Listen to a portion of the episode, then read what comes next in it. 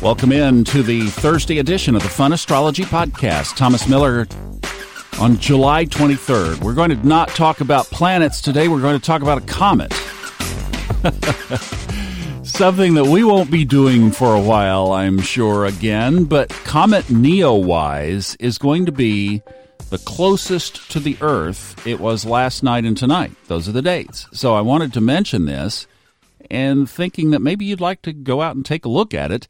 And then I thought, hmm, let's take a look at the astrology. And actually, the reason I'm doing this is because yesterday, while I was looking at something else, you know, this is how the universe works, right? While I was looking at something else over here, uh, are a bunch of signposts pointing to say, look at this comet thing. and uh, particular YouTube video crossed my path that I'm not going to link to, although the guy is precious. I love his energy. He's from uh, Germany, I guess, or one of the Bavarian countries, and just has a. I just love his persona. It's very thick in astrology, but it's talking about this Neowise planet, and I'm going to give you the short version of a lot of astro jargon, okay? How about that? We'll just reduce it down. And as we talk about Neowise, I'm also going to point you to like my favorite go to guy when I need to read up on something. I go to the Astrology King blog.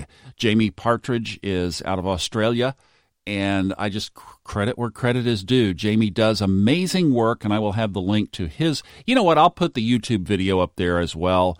If you want to go through some astrological stuff and just see, just see a cool guy uh, showing you some really deep chart stuff. I mean, it will. Some of you will want to watch it just to stretch your chart abilities. I mean, it's great for that. And then I'll put Jamie's link to astrologyking.com on Neowise up as well. Cut to the chase. This thing was discovered by the Neowise telescope. Okay, you want to just okay, just do do me a favor because this is I'm getting chills just saying this. So let's just just whatever you're doing, where, wherever you are, however you're listening to this, you might be jogging, which I hope you are getting some exercise. But if not, you know, just chill for a second. Just center because I want you to get in tune with your inner being and get in tune with whatever comes up from this. So the comet Neowise was discovered on March 27th by the telescope Neowise. March 27th. And Neowise means new energy. And you know, the lore of comets has always, over time, projected an omen of doom. Ancients saw them as a sign of death or wars or riots coming. So here is a comet that was discovered in late March that only became visible in July and that around a new moon and an eclipse.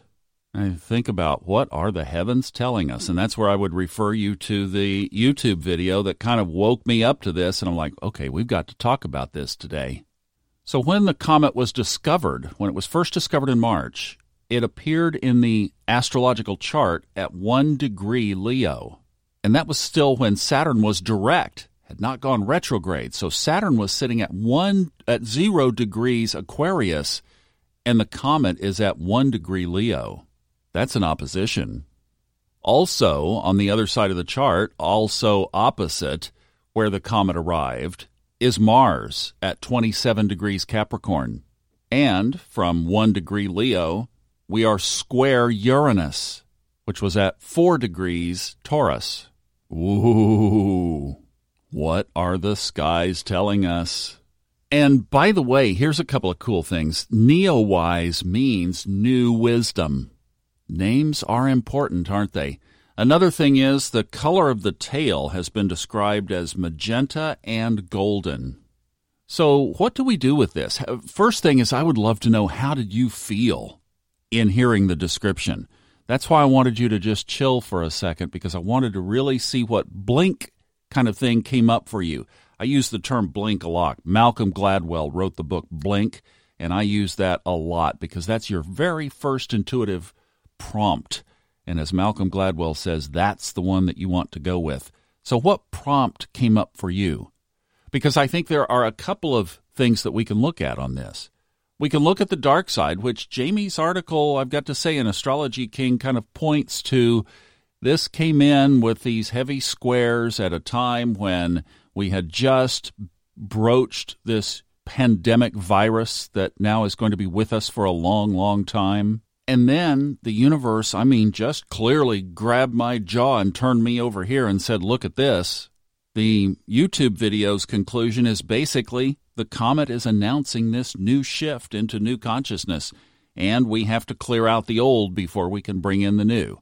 Well, that's been the message.